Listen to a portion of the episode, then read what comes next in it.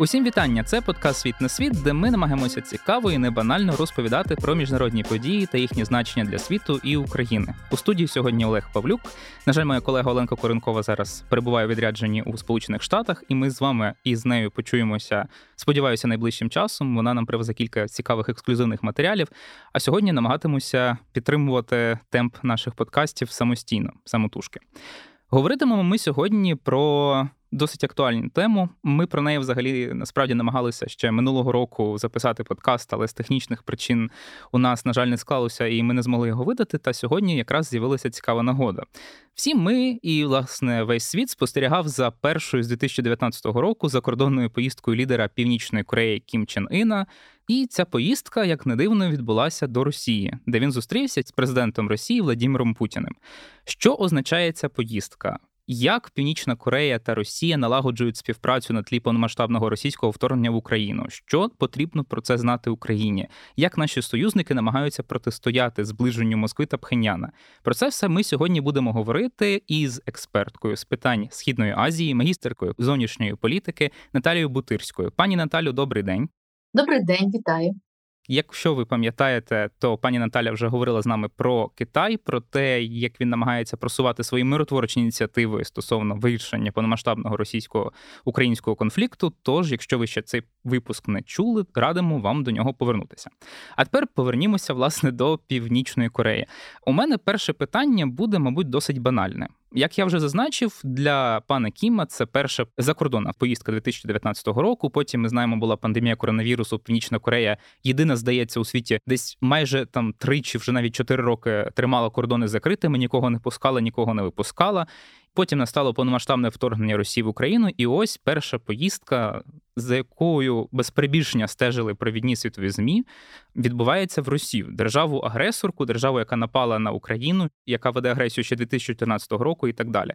У мене знову таки питання дуже банальне: чому пан Кім вирішив поїхати саме до Росії, і чому це відбулося саме зараз? Насправді це нічого дивного, а куди йому ще їхати? У Китай, наприклад, так Північна Корея настільки закрита країна, що візити Кімчанина можна порахувати у пальцях, і ці візити були зроблені виключно з певною метою. А мета ця була перемовини з Трампом, як ви пам'ятаєте. Ну і відповідно ще декілька заїздів паралельно відбулося в Китай, і один візит у 2019 році до Росії, щоб збалансувати всі перемовини. Ну, в 19-му році це вже було після того, як Кім Чен Ін е, незадоволений був результатами перемовин з Трампом. Така в нього була е, дуже травма серйозна, і очевидно, щоб зализати рани, він здійснив візит до Росії. Так от, в нинішній час, власне кажучи, він би можливо і сидів у своєму такому закритому коконі, якби не гарні пропозиції, тому що ну ми повинні згадати, що взагалі-то витягнути його з логова і почати якийсь діалог намагалася Росія.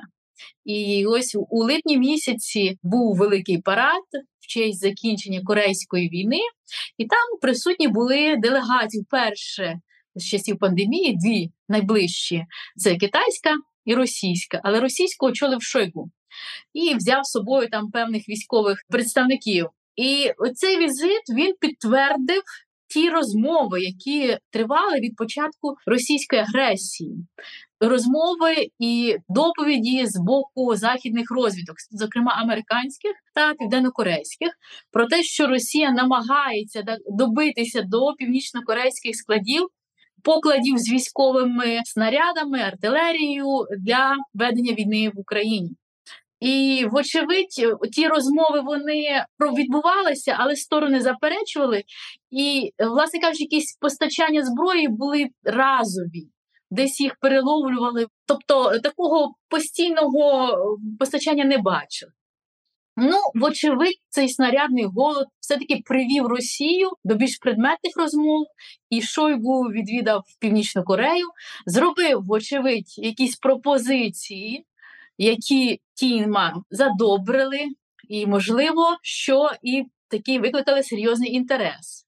Тому що зразу після цього візиту Шойку Кім почав їздити своїми заводами, які виробляють зброю, складами, де боєприпаси, і робити ревізію. Десь ну, днів п'ять це точно відбувалися такі поїздки. Преса висвітлювала активно всі ці події. Тобто цей процес пішов. І не виключено, що перша партія, можливо, обмін на якісь харчі, тому що для нас, ви знаєте, ця історія буде закрита, все-таки була відправлена, тому що наш голова розвідки Кирило Буданов сказав, що десь приблизно півтори місяці замітили перші снаряди на території, де відбуваються бої в нас. Тобто, якийсь такий мілкий, очевидь, і був зроблений бартер. Але е, розуміючи цю ситуацію з Росією, Північна Корея отримала й певну нагоду запросити від Росії більш суттєве, ніж обмін на продукти, харчування чи там якусь фармацевтику, гуманітарні якісь речі. Ну так, це добре, можна невеличкі партії обмінювати, але ж у Кіма більші плани, тому що Північна Корея почала запускати супутники. Йому дуже хочеться мати свої супутники розвідувачі в небі. І перші спроби були зроблені у квітні, друга спроба була у е, серпні. І, на жаль, ні, для нас на щастя, для Кіма на превеликий жаль, тому що він, як завжди, дуже офіційно спостерігав за цим всім запуском. Вони потерпіли поразку. Тому от е, на жовтень планується новий запуск, але амбіції є мати декілька супутників, які б надавали широку картину розвідувальні дані про країни, які навколо про Сполучені Штати. І в цьому звісно, що Росія могла б допомогти, і не секрет, що Росія пообіцяла, ну принаймні на публіку, і навіть зробила показову таку зустріч на космодромі. Для Кім Чен Іна Путін вголос сказав, що зробимо з неї космічну державу. Ну тобто, бажання Кіма були реалізовані в таку принаймні зараз показову картину. А що ж стосується іншого, наприклад, Північна Корея також спустила підводний човен, який може нести тактичну ядерну зброю. Човен старий, престарий радянський, модернізований. Ну, вочевидь, потрібно технології більш сучасні, щоб він не грібів, не шумів, був тихий і міг, як це хоче Північна Корея, досягти до Сполучених Штатів Америки. От саме тому Росія організувала зараз екскурсії Кім Чен Іну по заводах, які знаходяться в районі Комсомольська на Амурі, де верфі, де виробляються ці і підводні човни, і кораблі військові. Продемонструвала су можливості нових моделей. І там ще можна згадати цю фотографію, де пан Кім залізає в су і позує для фотографів. Ну насправді воно так збоку куметно, але знову таки, як ви вже зазначили, це цілком може бути свідченням якраз військової співпраці Росії та КНДР у цьому напрямку. Ну принаймні зацікавленість, звісно, що у північної Кореї є отримати ці екземпляри, тому що все, чим вони володіють, це все таки перероблені, вдосконалені, якісь радянські зразки, викрадені технології технології знову ж таки в тієї самої Росії.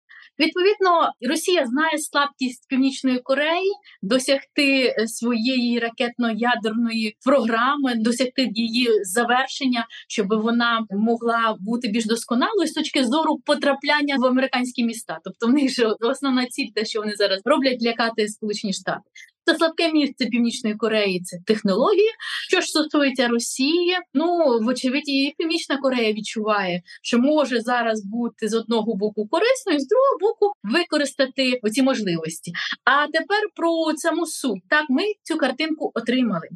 Росія з одного боку намагалася показати світу, що вона готова зараз взяти, підштовхнути в космос і супутники Північної Кореї, і навіть космонавта підготувати, відправити і всяке і різне. Але почала говорити про те, що ну ми розуміємо, що там є санкції, якісь обмеження, тому ми їх будемо дотримуватися. Ну але знаходимо перспективи для співпраці, і це лукавство, тому що Північна Корея перебуває під таким тягарем санкцій.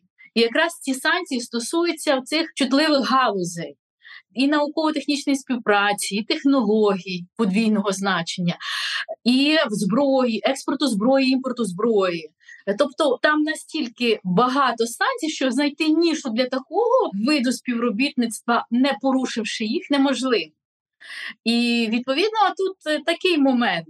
Нас нічого не здивує, звісно, що Росія абсолютно ігноруватиме ці санкції, або, наприклад, в якийсь е, таємний спосіб буде допомагати Північній Кореї так як це відбувалося, тому що звідки Північна Корея, будучи ізольованою, здобула технології, модернізує їх у нас на очах і на очах усього світу. Очевидно, що в тих країн, які відкрито і не відкрито були готові і постачали їх, так і серед них Росія також займає чільне місце.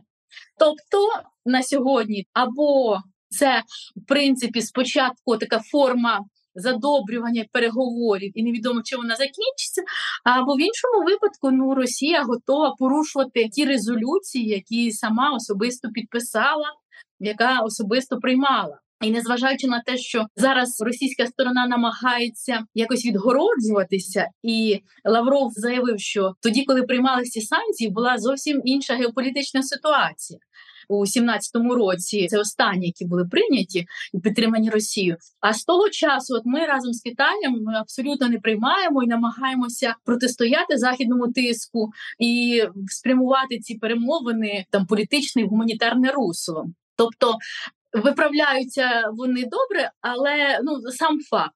Тобто Росія буде виглядати ще більшим глибшим порушником цих всіх санкцій і міжнародного порядку і статуту ООН, маючи в руках такий інструмент, як Рада безпеки ООН і голосування за такими е, провідними резолюціями, які стосуються світових процесів, в яких вона бере безпосередню участь. Ми про військову співпрацю ще детальніше поговоримо. Це, звісно ж, досить важлива тема для нас. А мені хотілося повернутися дещо до певного символізму цього візиту пана Кіма до Росії, його зустрічі з Путіним. Я коли дивився їхню спільну прес-конференцію, ми всі знаємо цю обмовку перекладача з північно-корейського боку, який жив нецензурне слово, коли описував атмосферу, яка там була. Але тим не менш е, мене зацікавив інший момент. Дуже багато наголосу і в офіційних заявах російських та північно-корейських посадовців і їхніх власне офісів. і лідерів цих двох держав було про боротьбу із імперіалізмом і мілітаризмом. Приміром, Росія посилалася на те, що разом із корейськими військами, оскільки тоді Корея не була розділеною, вона боролась проти японських мілітаристів. А відповідно, Північна Корея зараз каже, що в особі Кім Ына, що разом із Росією буде там боротися з західним імперіалізмом. Ось ці меседжі про імперіалізм, мілітаризм, про боротьбу от, заходом у цьому сенсі, колективним заходом. Ми знаємо, що Росія активно ці меседжі використовує зараз і для спроби впливу і залучення залучення на свій бік держав так званого глобального півдня. Там, наприклад, в Африці, до речі, у нас про це так само був окремий випуск. Якщо ви не слухали, то радимо послухати. І про Латинську Америку так само щодо Латинської Америки, так само вона використовує ці меседжі. І от у мене питання: якщо говорити конкретно про ці меседжі в відносинах Росії та Північної Кореї, наскільки вони є ефективними, наскільки вони є власне новими, і чи спрацьовують вони от в плані консолідації цих двох держав там і їхнього об'єднання проти колективного західного світу? А насправді нового нічого не дати цим країнам. Північна Корея живе у своїй бульбашці, у своєму архаїзмі який будується на боротьбі з імперіалізмом, фактично якось застигла в тій боротьбі з сполученими штатами від періоду після корейської війни до холодної, які вона активно підтримувала оці всі меседжі. Тобто вона замкнулася в цьому світі боротьби з сполученими штатами з тим, що Сполучені Штати хочуть її знищити.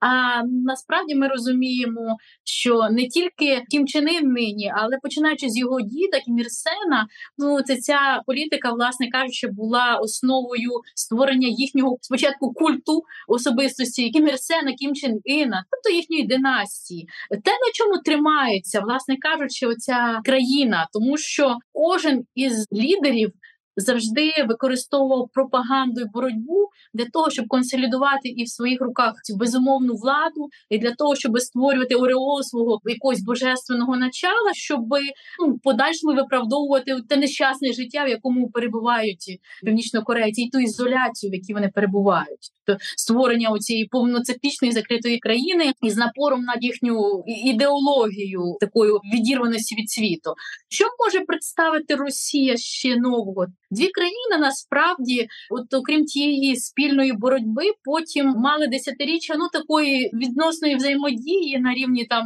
щорічного згадування кількох пам'ятних дат і принесення квітів до пам'ятників героїв знову ж таки тих, що загинули в боротьбі з японськими мілітаристами, як вони називають, так і в боротьбі під час корейської війни там загинули радянські льотчики, і, наприклад, посольство Росії в Південній Кореї які мають досить великий штат. Цей штат зменшився за період ізоляції, але там, я наскільки знаю, до карантину проживало, працювало 180 чоловік. Дипломати, адміністративний штат, ну їхні сім'ї. І була навіть школа для дітей, дипломатів. Тобто, оцей великий штат, в принципі, він займався тим, що підтримував ілюзію тієї спільності ще радянського періоду, носив віночки до пам'ятників і доглядав за могилами протягом певного часу. Але тим не менш він оцю єдність тримав. І відповідно е, на сьогоднішній день, звісно, що Росія витягнула десь із закапорків знову ж таки оцю е, ідеологію холодної війни радянського періоду, коли зараз оцей гегемон Сполучені Штати разом з НАТО ведуть стратегічну війну проти неї на стратегічне знищення. Ну і вона так е, гарно співпадає з тією архаїчною політикою, в якій живе Північна Корея. Що ще можуть вони світу надати? Тобто, якщо декілька років назад Росіяни би сказали, що їх найближчий друг це Північна Корея. Ну ви ж собі уявляєте, що пихаті і росіяни багаті могли б сказати у цей бік, так? А сьогодні це один з найближчих соратників у боротьбі проти Сполучених Штатів і цього одноосібного управління. Ну окрім інших, але тим не менше. Тому й так багато було напору на якраз на ту якусь історичну близькість. Ну і окрім того, дивіться, що можуть сказати лідери двох країн ще відкрито світу коли нічого не можна сказати. Росія ж не може сказати, що вона зараз змушена друга армія світу звертатися до покладів зброї часів там радянського періоду в північній Кореї. Ну це ж в принципі для російської влади трішки і неприємно озвучувати цей факт. Ну окрім того, що це нестиме наслідки. Далі про співпрацю говорилось, демонструвалось, але зрештою на люди, на загал. Ми почули про які домовленості. Можуть космонавта запустити, якщо Північна Корея захоче. Путіна запросили на зустріч. Путін е, згодився, не згодився. Там він ще думав, Пісков декілька разів сам себе заперечував, чи поїде, чи не поїде. Так і були розмови про проекти, але настільки розмиті там е, удосконалення сільського господарства, розвиток логістики і таке різне, але жодної домовленості якоїсь, жодного тексту, жодного проєкту, власне кажучи, не було. А чому? Ну тому що, власне кажучи, представити не можна нічого. Е, дві країни між собою зараз вирішують те, що світом абсолютно заборонено. Тобто і як обмін технологій, так і обмін зброєю, і відповідно, яку вони мають подати картинку, що вони мають представити своїй публіці. Ну звісно, згадки про те минуле, де вони стояли пліч опліч у боротьбі. Побачимо, власне, історизм, мені здається, зараз він фактично вкорінився в російську політику, бо майбутнє вони собі чітко уявити не можуть, тому і звертаються таких історичних певних там моментів, які символізуються, кралізують. Це, звісно, тема окремої дискусії.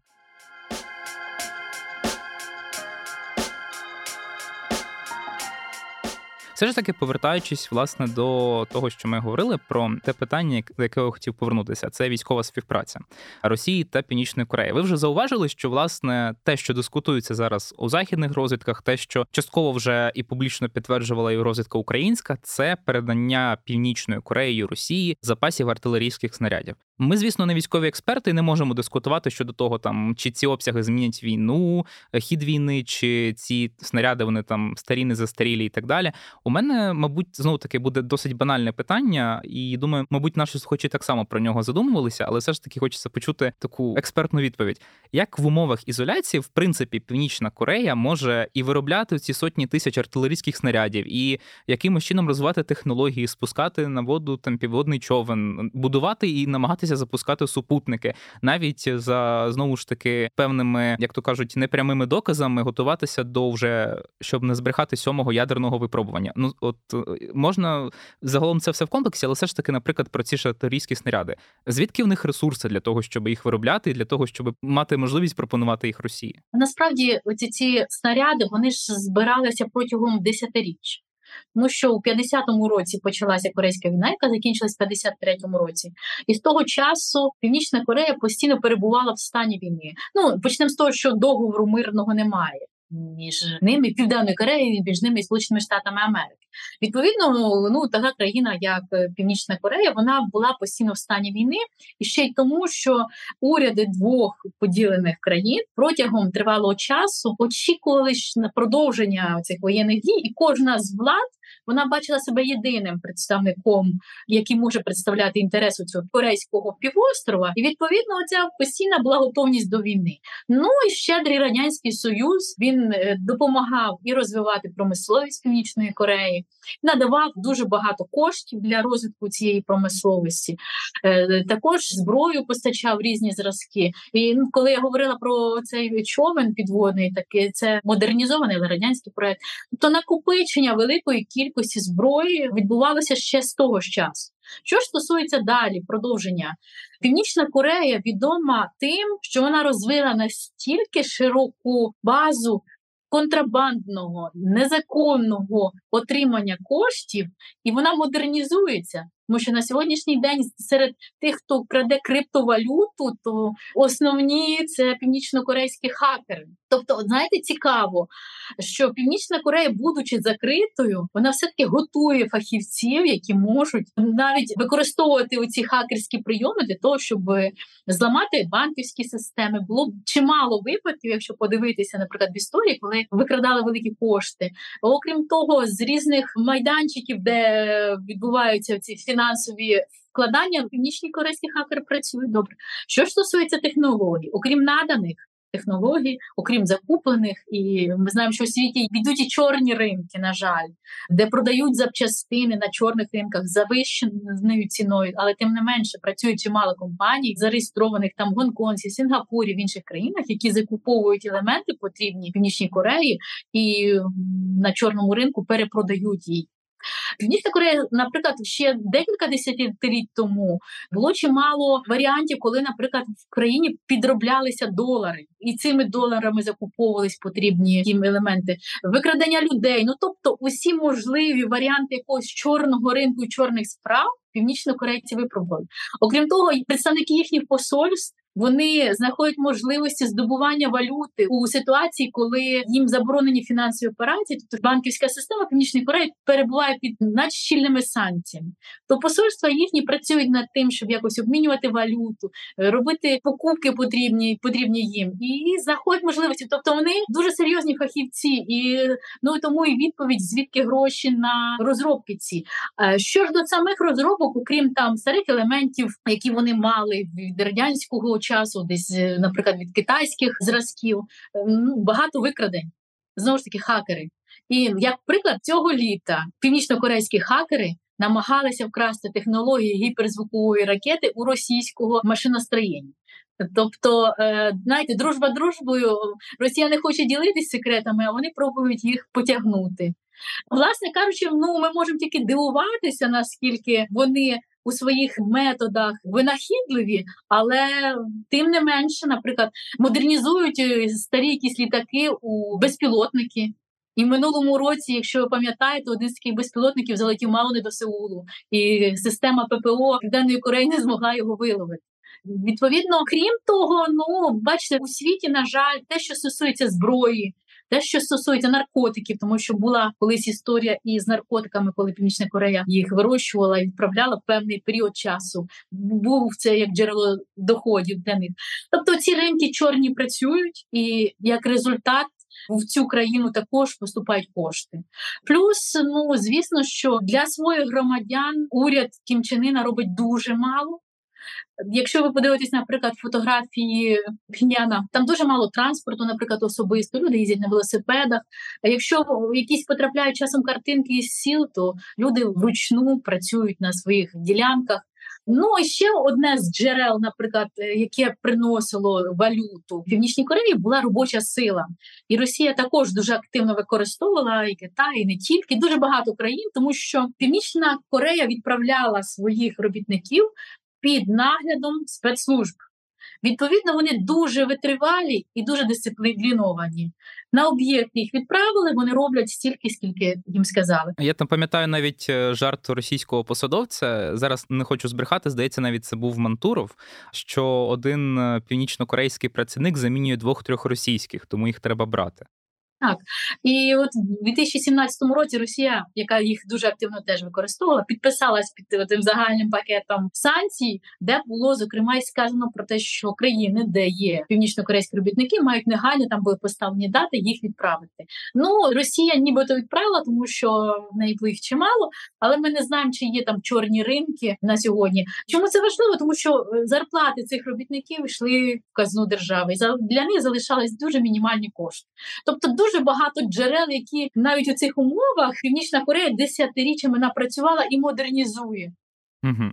Що ж, справді така розвинена тіньова, якщо так можна сказати, економіка. Я, до речі, що стосується хакерства, навіть пригадав нещодавно буквально був випадок, коли естонська компанія, яка займається криптовалютою, операціями з криптовалютою, заявила, що знайшла слід північно-корейських хакерів, коли її намагалися зламати. При цьому вона пов'язується з тим, що вона допомагає активно Україні. Її засновник, якщо не помиляюся, навіть там українець за походженням чи з України родом.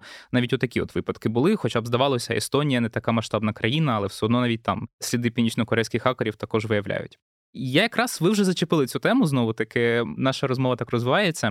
Хотів би дещо зосередити увагу якраз на цих економічних аспектах співпраці Росії та Північної Кореї, які власне і впливають на їхні відносини. Знову таки, ми пам'ятаємо, що Північна Корея вона одна з перших визнала незаконні територіальні загарбання Росії минулого року, через що власне Україна оголосила офіційний демарш Пхеняну. Так само КНДР відверто підтримує Росію під час голосування у Генеральній асамблеї ООН. Північна Корея була однією, щоб не збрехати з п'яти країн, які відмовилися підтримувати резолюцію із компонентами української формули миру і закликом до поваги до територіальної цілісності та суверенітету України, знову таки перебуваючи меншості.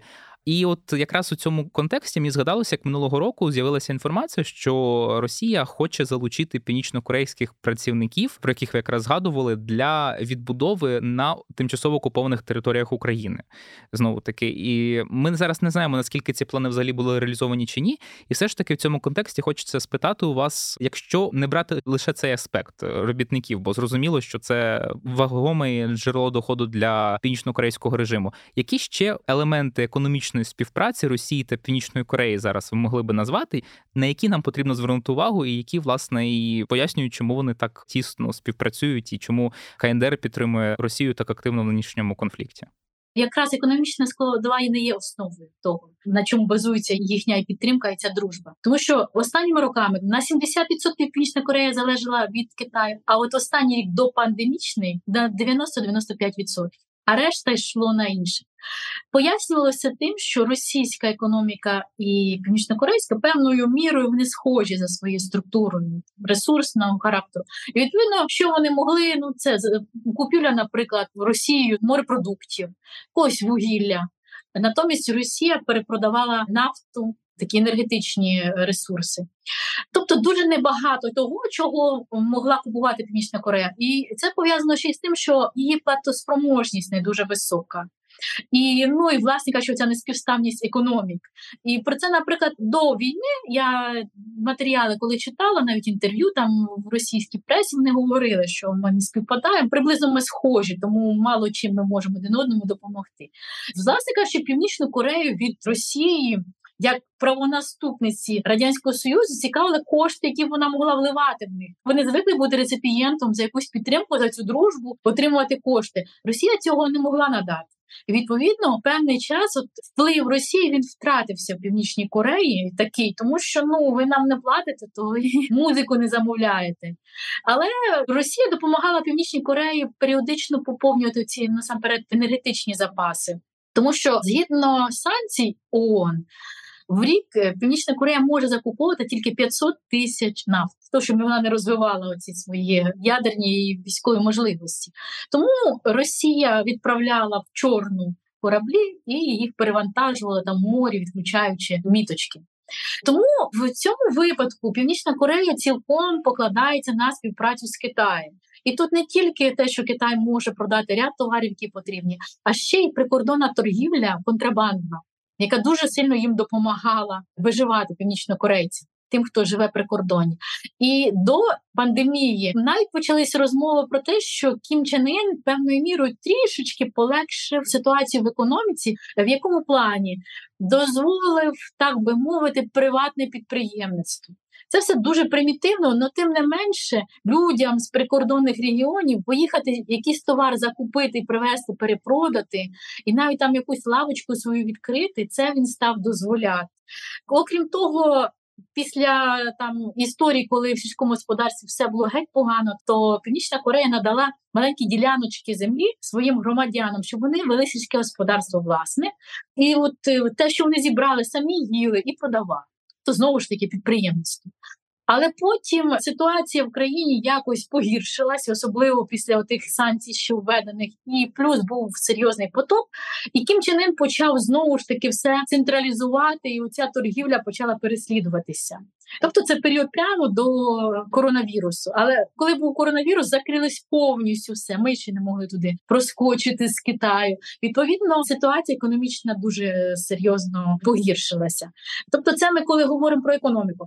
А політично на кого може покластись Північна Корея в своєму виживанні, в цих же резолюціях, які приймаються, звісно, що на Росію, яка зацікавлена мати Північну Корею в друзях, і завжди була зацікавлена, бо це елемент впливу на східну Азію. Східна Азія, Північно-Східна Росія не називають Східна, це у нас Китай, Японія, Сполучені Штати. І відповідно, маючи в руках оцей близький собі уряд Росії, було важливо і якось свій вплив в цьому регіоні посилювати з допомогою цих гарних стосунків і граючи на складних відносинах Північної Кореї насамперед Сполученими Штатами. І також щодо Північної Кореї, ну Китай, Росія на кого вони ще можуть е, так, от е, серйозно укластись? Ні на кого зацікавленість така. Відповідно, уже коли розпочалась російська війна проти України, Північна Корея почала віддавати свій борг. Чому в війні, особливо в тій ситуації, коли можна ну попиляти і е, покритикувати Сполучені Штати Америки? Отой наратив про те, що НАТО і Сполучені Штати Америки, використовуючи Україну, почали війну проти Росії, так такий абсурдний, який Путіним озвучується, він гарно дуже ліг на е, північно-корейську пропагандистську е, лінію, і відповідно, що вони підтримали і визнали окуповані території. Що ж стосується самих робітників, е, розмова ця була і вона виникла не ні з чого, а з інтерв'ю посла Росії у Північній Кореї минулому році. Коли все почалося, посольство активізувалося, звісно, і почало і не тільки посольство Північної Кореї, а загалом російські посольства вони активізувалися, особливо в країнах, де в них є певні способи впливу для того, щоб е, мобілізувати підтримку, і ну і зокрема в органах ООН і в інших міжнародних організаціях.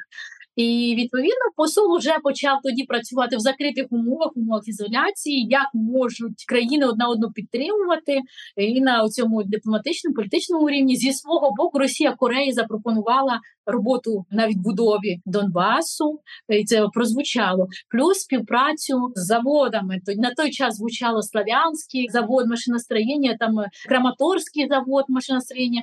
Тобто, це те, що було в пам'яті Північної Кореї за радянських часів і звідти потрапляли елементи промисловості, якоїсь можливо. До північної Кореї це в них в пам'яті ще було, і на цьому, наприклад, посольство грало, тому що я особисто читала ці інтерв'ю. Не виключено, що в цих перемовинах фактор використання працівників він міг мати місце. І навіть тому, що Росія сподівається там закріпитись, ну ми ж бачимо. І більше того, вона будує оці пропагандистські проекти, відбудовуючи там декілька будинків для того, щоб показувати картинку, як вона все відбудовує, те, що нібито ми зруйнували. І кого туди відправляють зараз в основному, кого там бачать, в основному працівників із Центральної Азії. Але рук не вистачає. Я, наприклад, не один матеріал читала, що пропонують гарні умови. І намагаються знайти цих працівників, тому цілком можливо, що як варіант пропонувалося ну для північної Кореї, що вони там можуть і заробити грошей.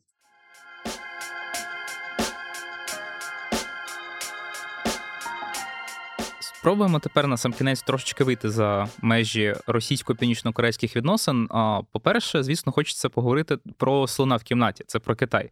Ви вже зазначили, що він зараз є основним торговельним партнером Північної Кореї. На нього припадає знову таки я так само бачив дані до пандемії 90 десь відсотків торгівлі, економічної взаємодії загалом легальної, звісно, тією, що вона як так, от обліковується принаймні офіційно.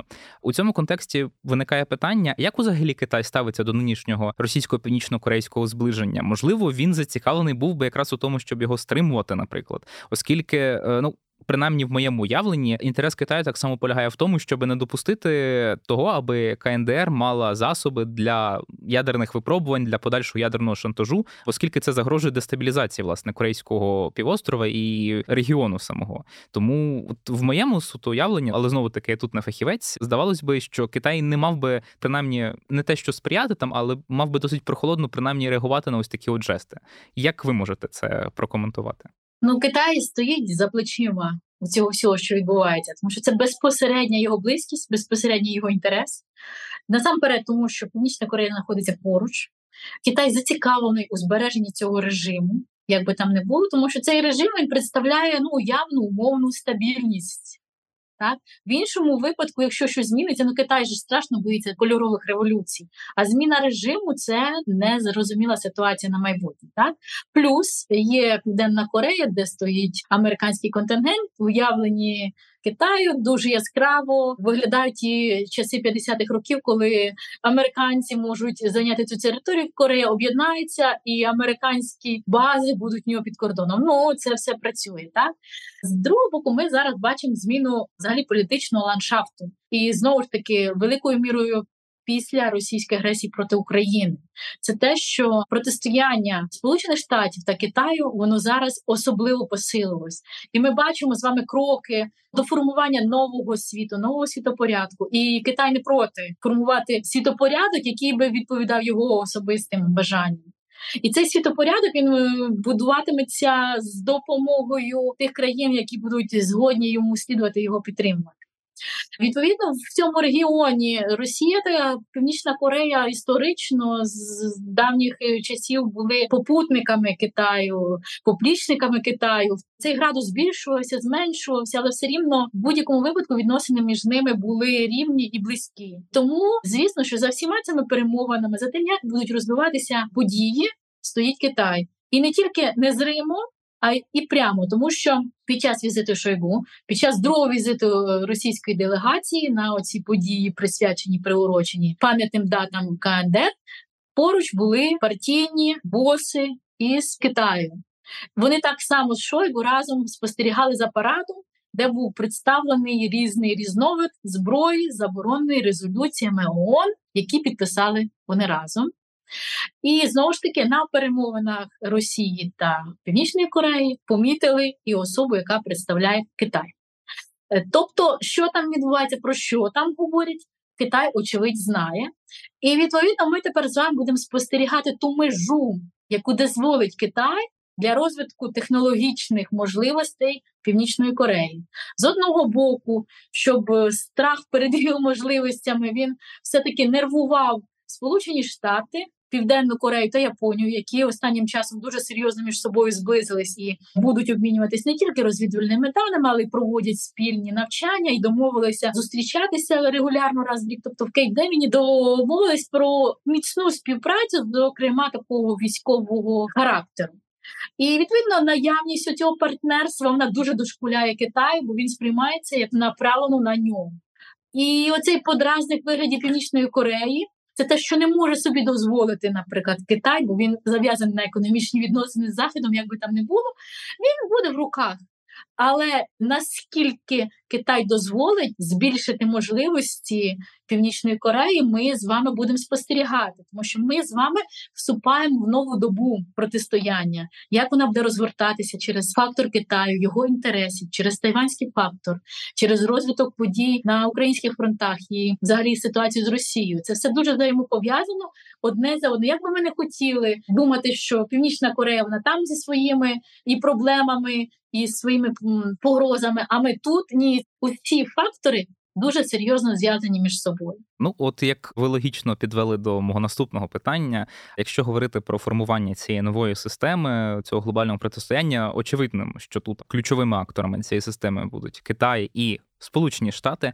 Одразу логічно було би спитати якраз про те, який вплив мають саме Сполучені Штати на цю ситуацію. Якщо говорити, звісно, в ширшому контексті, ви зазначали про те, як вони сприяли зближенню Японії та Південної Кореї. Власне, ці держави дуже активно зараз підтримують Україну. Звісно, хотілося б про це поговорити. Та на жаль, ми просто не встигнемо і видимо за межі нашого подкасту. Але от якщо брати конкретно стримування Північної Кореї, ми пам'ятаємо, як американські посадовці пообіцяли накласти додаткові санкції на КНДР, якщо вона вдасться до військової допомоги Росії. Ці всі домовленості, які можливо були досягнуті, можливо, ні. Ми не можемо стверджувати, будуть все таки реалізовані. Але знову таки, говорячи про досвід КНДР, яка десятиліттями живе під цими санкціями, і все одно продовжує розвиток своїх військових технологій, і це нині їй все одно не заважає допомагати Росії. Чи ефективними будуть ці власне нові санкції, і чи має Вашингтон ще якісь важелі впливу на Пхеньян для того, щоб власне стримувати його від активнішої військової допомоги Росії? На жаль, немає тому що як ми з вами проговорили, Пхенян пристосувався і до санкцій, і до цього всього, що відбувається навколо нього, і тому ефективнішим, звісно, буде відслідковування Росії, яка співпрацює інших компаній. Тобто потрібно дефікувати, хто в цю мережу цей канал буде долучений, які компанії для того, щоб впливати на ці процеси. Але зі свого боку, Сполучені Штати на сьогоднішній день, в період президентства Байдена, вибрали стратегію стримування Північної Кореї. То на відміну від Трампа, Байден Байден не став вести пусті розмови з північною Кореєю, тим паче, що на його долю припали зовсім інші випробування, і Північна Корея вона відійшла на інший план. Тобто вона настільки постійна і перманентна своїми загрозами, що вона не змогла там перебити, допустимо, російську агресію чи питання Тайваню, яке зараз дуже гаряче. Відповідно, Сполучені Штати зараз намагаються посилити фактор стримування за допомогою і своїх партнерів. Окрім того, згадаємо домовленість між Сполученими Штатами та Південною Кореєю про те, що Сполучені Штати посилюють свою ядерну парасольку.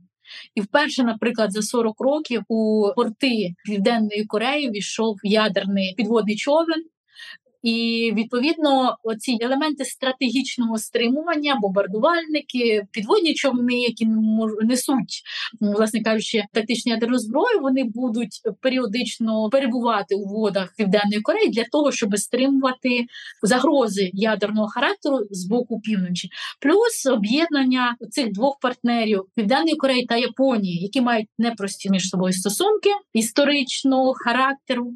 Але на сьогоднішній день якраз політична палітра складається так, що як президент Південної Кореї Юн Сукюль, так і прем'єр-міністр Кішіда, вони дуже чітко розуміють, що є насправді загрозою, що є актуальним, і наскільки можуть вкласти ці питання для того, щоб більше працювати над оборонними і над спільними такими проектами, не проектами співпраці. Що ж стосується самих країн, то, наприклад, Японія зараз дуже активно міняє свою і безпекову стратегію, оборонну стратегію, і відходить багато в чому від тих пацифічних пунктів, які були прийняті в конституції зразу після закінчення Другої світової війни, і великою мірою це пов'язано із тими загрозами, які зараз виникають в регіоні. Тобто стратегія стримування. На сьогодні от вона працює, але ми вступаємо з вами в еру такого розуміння кожною країною, що обороноздатність її особиста це основа основ. Відповідно, збільшуються витрати на військову сферу, кожної країни. Японія теж прийняла зміни до свого законодавства, де її оборонний бюджет буде збільшуватися і наросте до 318 мільярдів у рік згодом протягом п'яти років. І теж саме робить Південна Корея. Тобто, якщо ми згадаємо Трампа, який погрожував цим країнам вивести свій контингент, казав, що вони недостатньо платять за свою оборону, а Сполучені Штати змушені їх то зараз е, склалась така ситуація, що країни самі розуміють, що вони мають посилювати свою оборону. Ну на жаль, тобто немає таких стримуючих елементів, які б допомогли зараз приборкати Північну Корею. І головним чином це тому, що в неї за спиною стоїть Китай і Росія, які зацікавлені мати таку силу у своїх руках, у своєму колі, які можливо е, не виключно, тому що Шойгу сказав про це, залучать її і до своїх спільних військових навчань. А це фактор такого ризику певного безпекового в регіоні. Ну, принаймні, додатково буде поглиблювати неспокій у східній Азії, і ну на жаль, поки що ми маємо отаку ситуацію. Знаєте, ваш висновок нині він так контрастує навіть з моїми там поглядами шести-семирічної давнини, коли ми пам'ятаємо останнє випробування ядерної зброї Північної Кореї. І тоді іще вірилося, що економічна інтеграція і певна дипломатія. І тоді ми пам'ятаємо, що активно і Південна Корея, де при владі був інший президент, який був більш налаштований на зближення із КНДР, і власне в Сполучених Штатах президент тодішній Дональд Трамп так само, якщо не вірили, то принаймні намагалися зробити такі от кроки на зустріч і якось залучити північну Корею на свій бік, спробувати її, умовно кажучи, переконати в тому, що варто відмовитись від конфронтації, і натомість поступово демілітаризуватися, поступово інтегруватися у міжнародне співтовариство. Нині ж бачимо, що навпаки, мілітаризація вона є просто об'єктивною потребою сучасності, і власне держави, якраз регіону Південно-Східної Азії, які мають під боком двох навіть, а деякі й трьох власне е, сусідів із ядерною зброєю, це розуміють як ніколи. Мені здається, це якраз чудова така точка для того, щоб завершити нашу розмову. На жаль, багато ще чого можна було би, звісно, тут згадати, як вже говорили і про відносини України та Південної Кореї. Іронічно, якраз що в дні, коли пан Кім приїжджав до Росії, до України приїхав міністр уряду Південної Кореї з економічними проектами і так далі. І знову таки, мабуть, і сподіваюся, що можливо ми якось зможемо ще про це окремо поговорити і власне розкрити роль не таких очевидних союзників України у нинішньому повномасштабно російсько-українському конфлікті. А зараз хотів би подякувати вам, пані Наталю, за те, що долучилися, за те, що експертно і доступно і цікаво розказали про те, власне, що означає співпраця КНДР та Росії, чи варто нам її боятися, і власне що із цим робить світ. Нагадаю, що у нас у студії була Наталя Бутирська, експертка з питань Південно-Східної Азії, магістерка зовнішньої політики. З ними говорили про останній візит пана Кім Чим Іна до Росії і те, що він власне означає. Пані Наталю, дякую вам ще раз. Дуже дякую за запрошення. Гарного дня. Дякую. А ми нагадаємо, що це подкаст Світ на світ, де ми цікаво та небанально розповідаємо про міжнародну політику, її значення для світу та України. Не забувайте підписуватися на наш телеграм-канал, слідкувати за нами на платформі Української правди і, звісно ж, пропонувати теми для наступних випусків, свої питання, коментарі, зауваження і все, що вам власне спадає на думку, коли ви нас слухаєте. Гарного дня і до зустрічі!